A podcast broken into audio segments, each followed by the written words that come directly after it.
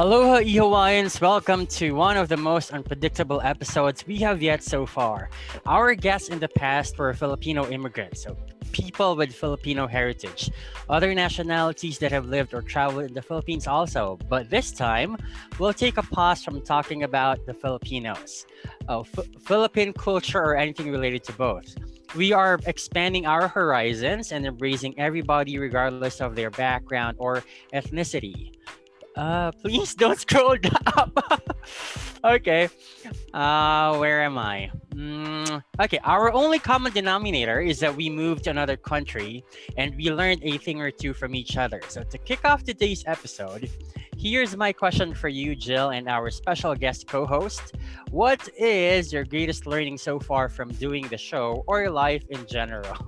Please don't scroll down. uh, my greatest learning so far, it's just around this global pandemic. Uh, I think I appreciate uh, the things that I didn't appreciate before, uh, like really having time for myself, um, having time with my family, talking to them, like quality time with with the people around me. So that's the greatest thing so. And did you say we have a guest co-host? Yeah, we do. So let's hear it from our guest co-host. He was actually our guest, I think, two episodes ago. Yeah, but he's here with us today as our guest Hello. co-host. Yeah. So introduce yourself, sir. Hello, I'm Silvino. You know me as Flip, and it's great to be back on the show. Thank you for having me as a co-host. I'm filling in for Roes today. And to answer your question earlier, I think my greatest um, learning from from the show and life in general is life is unpredictable. So live it to the fullest. Great answer, you guys. So I asked this because we invited Jill's coworker who has lots of wisdom to share with us today. So Shamir came to Canada 13 years ago from Zambia and completed a bachelor's degree in University of British Columbia. So Zambia is one of the British countries in East Africa and it is known for Africa's wildlife. So after the move, he is now a successful client manager or business development in an IT recruitment firm where Jill also works. So let us take a moment and hear another person's story today.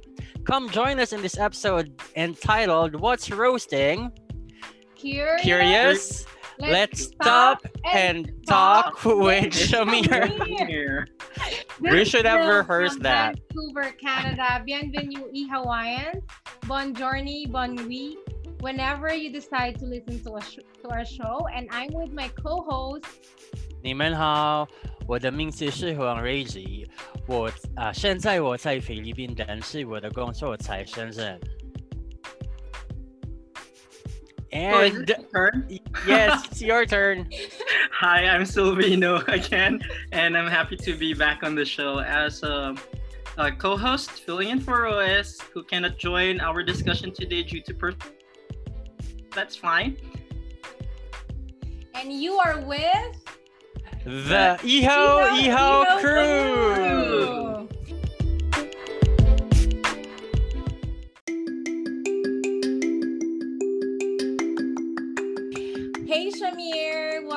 The show. Thanks for gracing our show. I actually invited you because in one of our huddles at work, you've shared inspiring words, and I want to give you a platform here in our show because I know that our listeners will learn from your story. So, being from Africa, we want to know your crazy stories from there. So, the floor is yours, Shamir. Tell us about your background, tell us the hardships yeah, thanks for having me. Um, it's uh, it's great to be on your podcast, and uh, yeah, I'm super happy that uh, creative people like you are are doing things, especially during the quarantine, that are productive and uh, and and positive for a whole bunch of people. So thank you for asking me to be on here. Um, I'm super glad to to accept, and hopefully my story is somewhat interesting to some of you. Um, yeah, I, where do you want me to start? Uh, I mean, as an immigrant myself, um, albeit like a third generation Indian African immigrant, so my family's from India originally. My ancestors, uh, my grandfather, my father, um, and my mom were all born in Africa, um, and and had my sister and I in Africa as well. Um, and so, I always kind of consider myself as a third generation African, but I don't, I have brown skin and I'm, you know, Indian. I have an Indian name and an Indian last name. So kind of funny, uh, African from India living in Canada now. So it's it's a bit, you know, interesting. It's a bit weird for some people, um, but I I can tell you a little bit about my story and my background. Um, but I think it's the most fascinating and one of the most interesting uh, lives. Um, you know, and I just want to like, I'm just so grateful to be living it. Uh, to be honest with you, um, we, you know, I was born, um, you know, in a country called Zimbabwe, um, but I lived my whole life in Zambia, where my dad was originally born. Um, so my mom's born in, in Zimbabwe, and my dad's born in Zambia. Um, and we, you know, my sister and I grew up there. She's a little bit older than me, but um, we grew up in the city for a few years and then we moved to a farm um, where my mom and dad had you know land but they both worked jobs in the city. Um, my dad worked for a mining company and my mom was a teacher. And in africa um, back then you know it was a really simple life. Um, considering you know most people um, understand how, you know who listen and hopefully others but what what life is like in a third world country. Um, you know, you don't have all the amenities and all the luxuries that you generally have out here, um, you know, in Canada or, or wherever you might be living, um, that is not a third world country. But in, in Zambia or, or in Af- Southern Africa, you know, we, we grew up with what we knew, and that was um, a country that was, was rich in, in history, uh, natural resources, wildlife, especially, um, and just like a genuine love for people because um, everyone there didn't have much.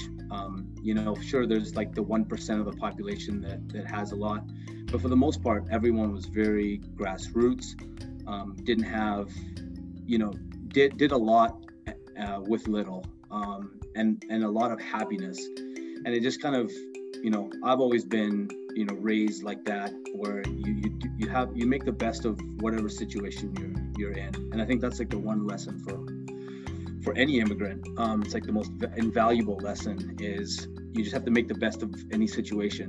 And for people like us, you know, like um, immigrants, um, we're often transplanted into into a different place, and so um, we have to just adapt, you know, uh, to our environment. And so that's the one thing about Africa. It's it's we didn't have much, and we also didn't know much. We kind of knew what life was like in Africa.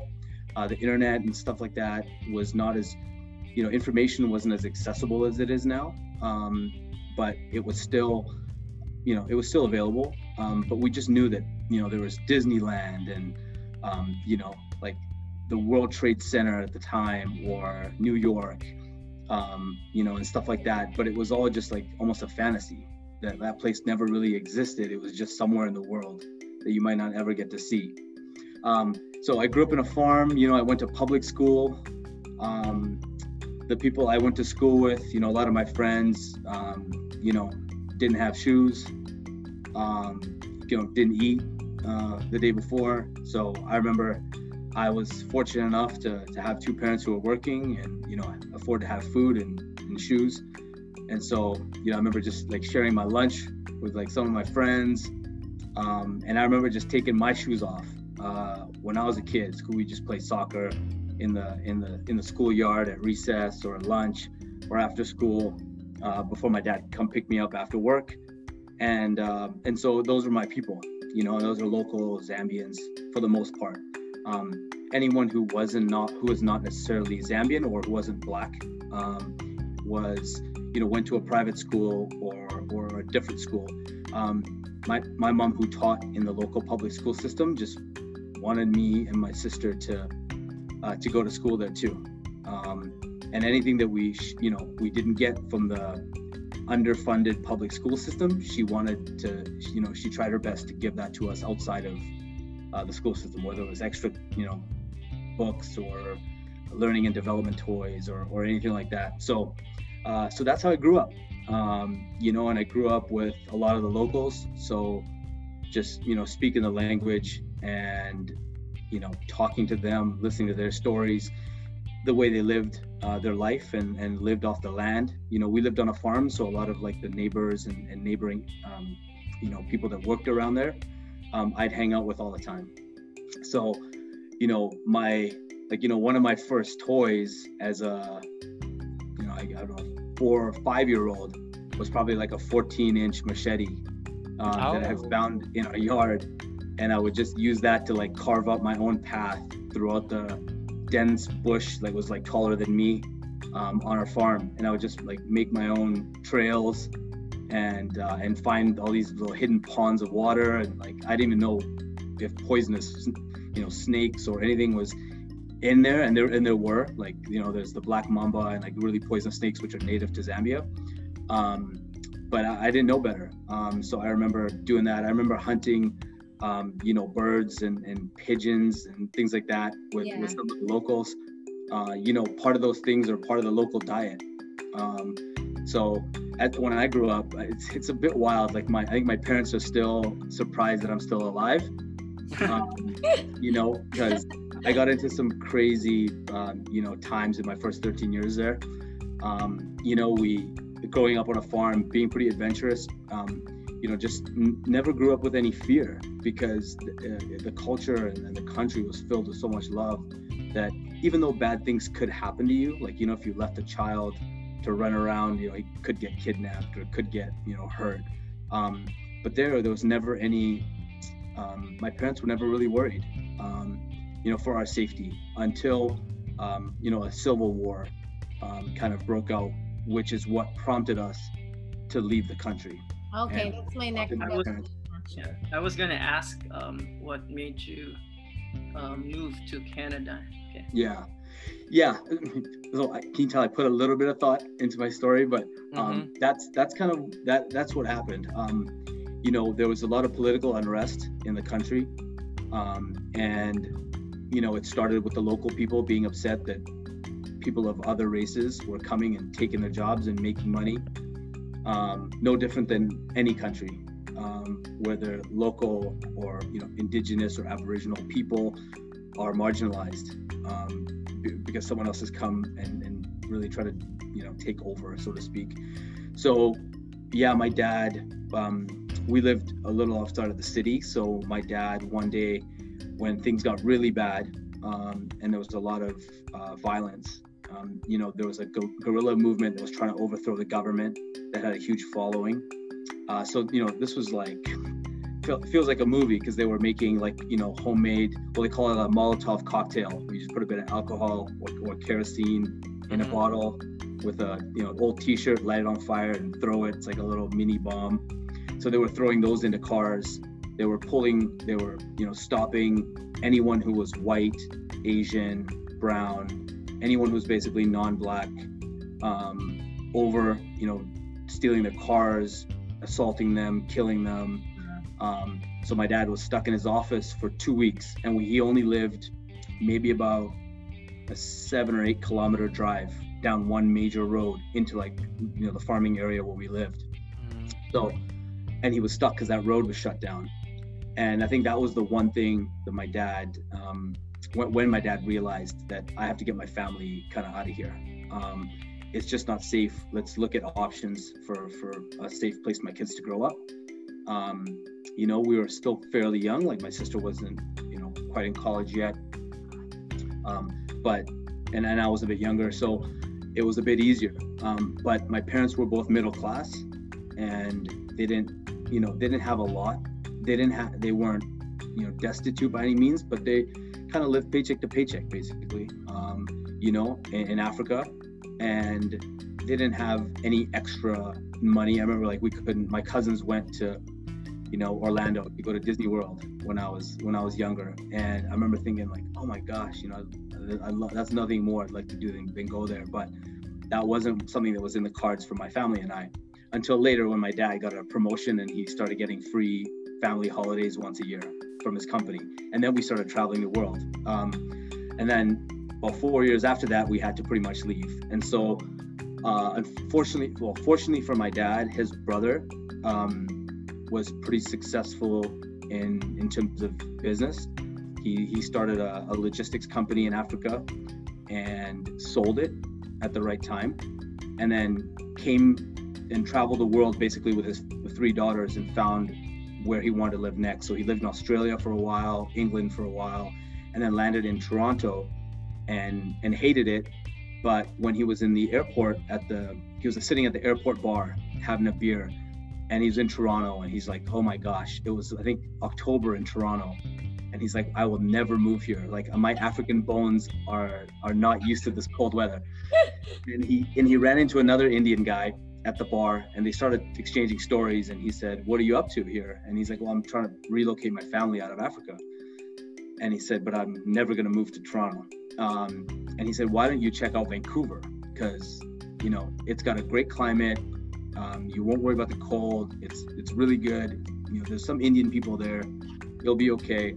Uh, and so he just thought okay. And he came to vancouver and loved it and then he immigrated here as an investor so he, yeah, so he, he he's the one who sponsored my dad to come here. Otherwise, there was no chance my family would be able to afford to come here, or there's no chance we would be able to like claim refugee status because we technically weren't refugees either. Um, so there was no way for us to come. My dad was, you know, dropped out of schooling, basically the equivalent of grade eight, um, to support his family. Um, you know, and so he had to. Um, and, and and my mom finished school at least, but you know she was a woman back then in, in Africa, and there wasn't you know she wouldn't be able to kind of make that push for a family. So that's how we ended up here, um, and have been you know very thankful to be here for sure. All right. Great story so far. Now, we're interested to know what's your journey to Canada like. So, Iho Lions, our listeners always want to hear about the challenges that our guests have encountered and how they have overcome them. So, was there ever a time when you felt you were unwelcomed as an immigrant? And what about the opposite? Yeah, uh, for sure. Um, when I when I first when I first moved here, I mean, we didn't know much about where to go in the city, mm-hmm. what would be friendly places for us to be. Um, and back then, um, you know, it's almost two decades, right? Back then, it wasn't as multicultural as it is today. Um, you know, now you go walking down the street and you probably see more people that look like us than people that, that look like Caucasians. So, um, but back then it was definitely the opposite. And, we moved right when we, before we moved here, my parents had bought a place. Um, and so we were renting it out until our paperwork got processed. And so when we moved here, we were able to live in, in that townhouse. And that place was in Coquitlam. And so at the time, it was pretty much a very Caucasian community. Um, so when I went to school, uh, and, and this is, you know, an African kid, um, I used to talk like this. That was my, my accent. Uh, I had a very thick Zambian accent. Um, and so I got made fun of a lot. I was the only Indian kid in the school. Um, and I didn't know anything about any of the cool toys any of the cool cartoons because we only had one channel growing up. Um, we didn't have a satellite dish, so we only had one channel, and the channel only, the TV would only work for three hours a day. It would work for two hours in the morning and hour, hour and a half in the evening. And so I didn't grow up with TV, so I didn't, I literally knew nothing. I was just this wild kid who came here, and I didn't know any of the cool toys or any of the cool pop, pop stars or athletes or anything. And I just grew up playing soccer, you know, playing football my whole life. And I came here and all the kids in my school played ice hockey and played, you know, CFL, like Canadian football, um, basketball, and all these other sports that I had never heard of. So I, I had no, nothing in common with any of these people. And, you know, kids, like, especially when you're younger, you, you know, it's about they really want people who are like them or like interested in the same things, things like that. So when you're different right away, either because of the color of your skin or because of your interests or if you have a disability or anything, you know, you're already an outcast. So for me, I was yeah, I was definitely out, outcasted. You know, they used to call me, even though I just have a regular haircut, um, and my dad doesn't have a turban or anything like that. They used to call me towelhead um, a lot um, you know, just some random kid, you know, racial slurs or whatever. But they just never hung out with me, never picked me for sports, never wanted to hang out. So I didn't really have a lot of friends in the first little while, and uh, so it's definitely difficult. But just I, I'm just dumb and stubborn, so it didn't really bother me. Um, like you know, my mom would ask me often, like, "Are the kids nice to you? You know, like, are are you are you fitting in? Like, do you have like are you making friends? You know, all the typical questions that your mom would ask, and and I was like, no, no, uh, she's like, okay, are you are you okay? And I'm like, yeah, you know, I have fun at school. I kind of watch the other kids and see what see what they do. I don't really need to hang out with anyone every day, and I had my toys at home. Um, but after a while, I started playing sports, and through sports, I, I built up some friends, and then that led into more friends and just a bit more confidence.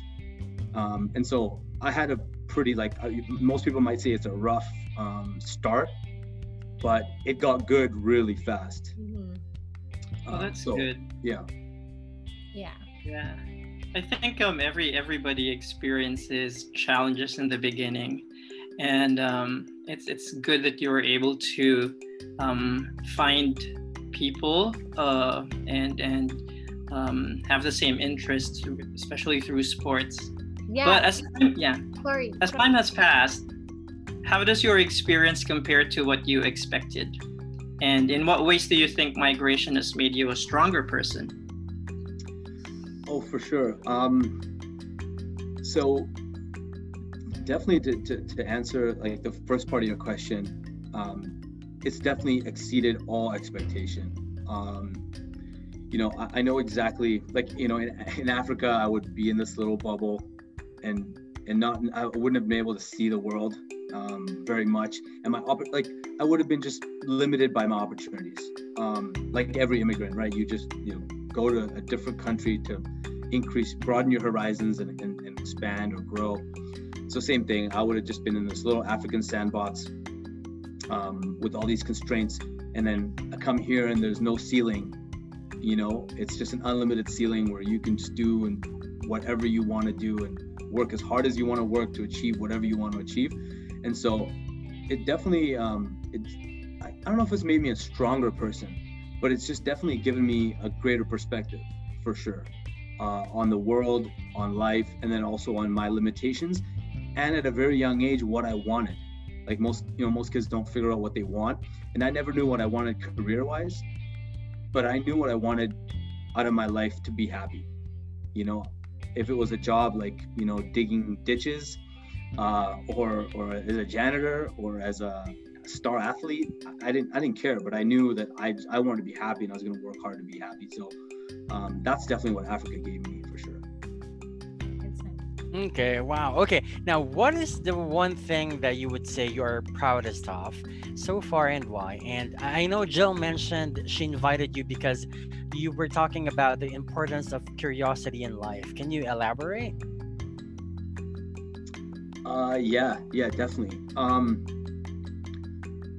the one thing that I'm proudest of, well, no, you know, this is a podcast, so it's gonna live in on the internet or somewhere forever. So yes. I gotta be careful, you know, what I say here. And if I say the wrong answer, there's two people that are probably gonna kill. Well, my whole family's gonna kill me.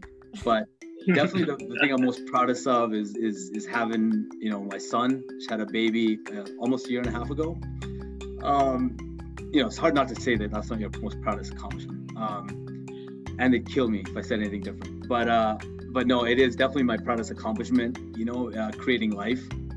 Um, I think that's you know anyone who has kids that should be the greatest accomplishment. You know, I don't care if you're Bill Gates or whoever, uh, the most successful person in the world. Your greatest accomplishment is um, is creating life and then nurturing life and, and you know creating some a positive like a human being who's going to contribute to society in a positive way so that's definitely my greatest accomplishment um, and yeah the curiosity piece uh, i think it's just something that i talked about um, you know during one of our huddles I, am not like a like a very spiritual person, um, but I you know I do think about I do think about thinking a lot uh, and how I think and, and why I think a certain way and why other people maybe think a certain way. Um, and that it just, you know, it, it it's something that I've just naturally always been very inquisitive, very curious um, as a person, and I think it's it's led me to um, you know to, to to some success in, in life and in career. Um, because like I don't think I didn't ever I never had the, the greatest grades. Um, I wasn't I never thought I was the smartest. I come from like a pretty educated family and, and, a, and, a, lot of cousins who are who are way smarter than me and loved reading. And I always thought I was just kind of the dumb kid that was good at sports. Um, so I never thought about you know thinking. Um, but I definitely in you know in the last 10 years or so of my life have been thinking about why I think certain way and how how the way I think is different than others. Um, and I think it just is all rooted in the fact that I'm just really curious um, about a lot of things. And so I end up doing a lot of research or a lot of reading or a lot of going down these rabbit holes of stuff I find interesting or starting projects, um, you know, like investments or different type of business opportunities, uh, different companies, different, a whole different thing than I normally do or someone saw me on the street, like, oh, you do this or you do that. Um, it's just because I'm super curious about stuff. And, you know, I, I just have like a ton of energy. So it's like, what am I to do with all this energy and all this curiosity that's to not get me in trouble or, or, you know, have people think that I'm like, you know, crazy. Uh, so yeah, it's just it, it, it comes from there, and I've just started thinking about you know why it, why it's important to be curious, and I kind of talked to Jill about that during um, during one of our meetings, and and and discussed kind of you know where it comes from, and, and a lot of it is it's the foundation for for everything. Um, you know, it as a kid, you just you know you watch a baby, and, and now having one, you see the way they learn, and you see the way they take in information and you know and we live in this information age where there's like where we're drinking out of a fire hose because there's so much information coming at us from all these different angles.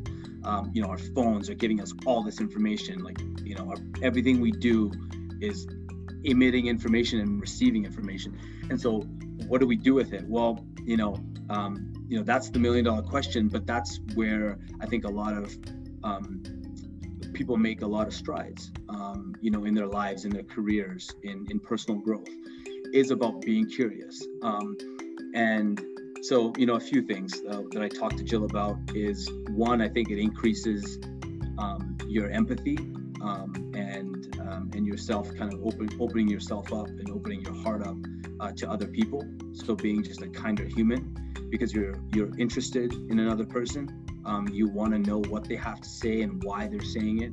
Um, and and then also, you know, just in terms of your career and knowledge, you know, the more questions you ask, the more answers you get. And and so yeah, um, I think it's it's one of those things that people should always be striving to cultivate um, over their lifetime. Um, and and I'm I feel like I'm just super lucky that I'm just naturally curious. Like I want to know everyone's life story and you know like i'm the guy in the grocery store that just like starts talking to the old guy behind me and like you know how was world war ii if he served there or what kind of business did you have in the 1960s or 70s and my wife's like you know hurry up like shut up. The milk's getting warm. Like, let's get out of here. Um, you know so that's just that's just how i am. And uh and i've always been that way. And i think that's just some the story that i shared with jill. And i think that kind of maybe stuck with her. And she's like hey come on my podcast and talk about it. But um, definitely, definitely. So we're kind of like uh, sure. running out of time. So we'll, we'll, go next to our fun segment because we always yeah. have this with our guests. So I know that you really like business and investing. So we listed some weird businesses and just let us know where you're going to invest first. So we group okay. them in three. So just rank it from one to three, one being the highest. You can explain your reasoning or not. so, um, first set. So, dog walking service, comic book publishing, and car washing service. Oh, comic book publishing for sure. Okay. That's the first investment. And then the next.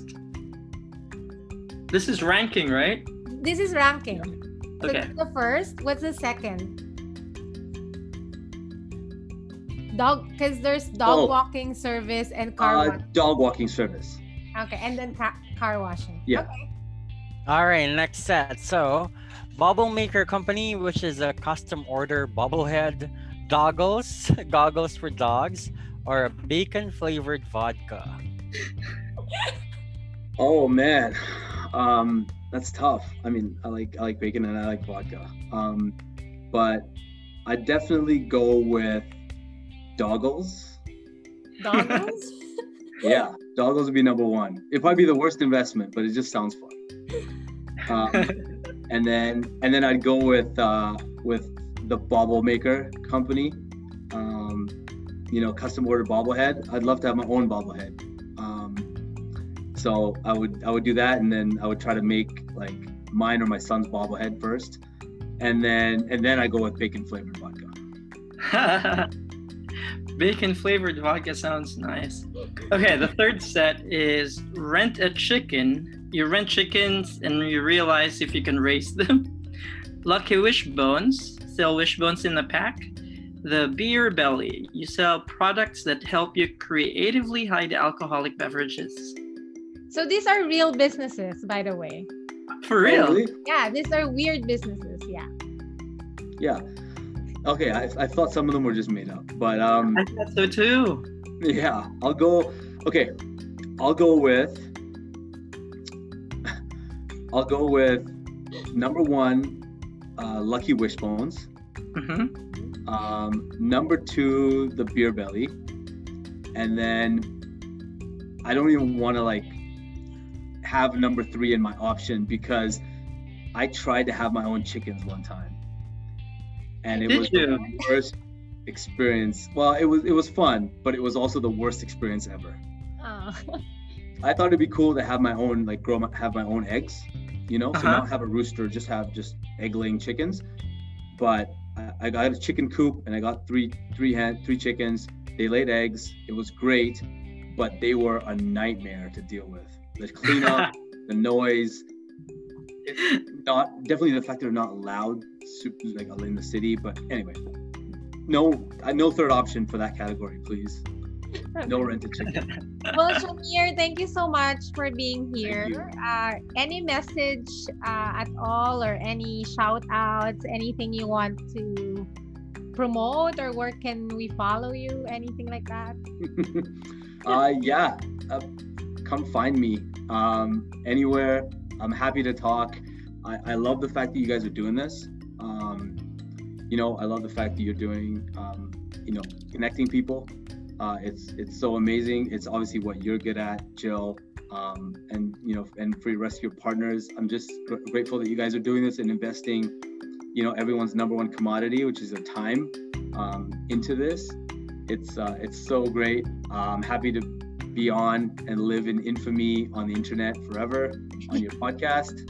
And uh, and hopefully, I just want to you know say thanks and and that's it. I just want to say thanks for having me on, and good luck to your pod. Well, you're welcome, and thank you. Thank you for your, you know, wisdom right now. So please, yeah, sure. please follow us and DM us on our social media accounts: Anchor, Spotify, Google, and Apple Podcasts. Just search Ihaw Ihaw Show. We're on Facebook, Twitter, and Instagram, Ihaw Ihaw Show, and Gmail, Ihaw Ihaw Show at gmail.com. All right, before we say goodbye, I think our guest co-host uh, Phil- Philip has a quote that he would like to share with all of us. Yeah. Oh, uh, thank you, Reggie. Yeah, you know what's funny because you guys are like con- confused as to whether to call me Philip, Flip, or Silvino. So I'll stick. I'll stick with Silvino. Well, this quote is from Walt Disney, and um, funny, I worked for Walt Disney. Well, he says, around here, however, we don't look backwards for very long. We keep moving forward, opening up new doors and doing new things because we are curious. And curiosity keeps leading us down new paths. Um, okay, is- wh- why did you share that quote? because this is this mirrors Shamir's experience. Like clearly, this is like it resonates um, with with his experience. Okay. All right. So this has been your Ihaw Ihaw show season three with Jill Red, our guest episode Silvino, and we're saying hi to Royce, who's dealing with some personal um things right now. And but he'll be back next week. So with our special guest Shamir, join us again on our next episode. Be brave and stay safe, everybody. Bye-bye. Bye. Thank you. Bye. Thank you. Thank you. Thank you so much, Shamir. Thank you guys. Have a good day. Thank you, Bye. Philip. Bye-bye. Bye. Bye.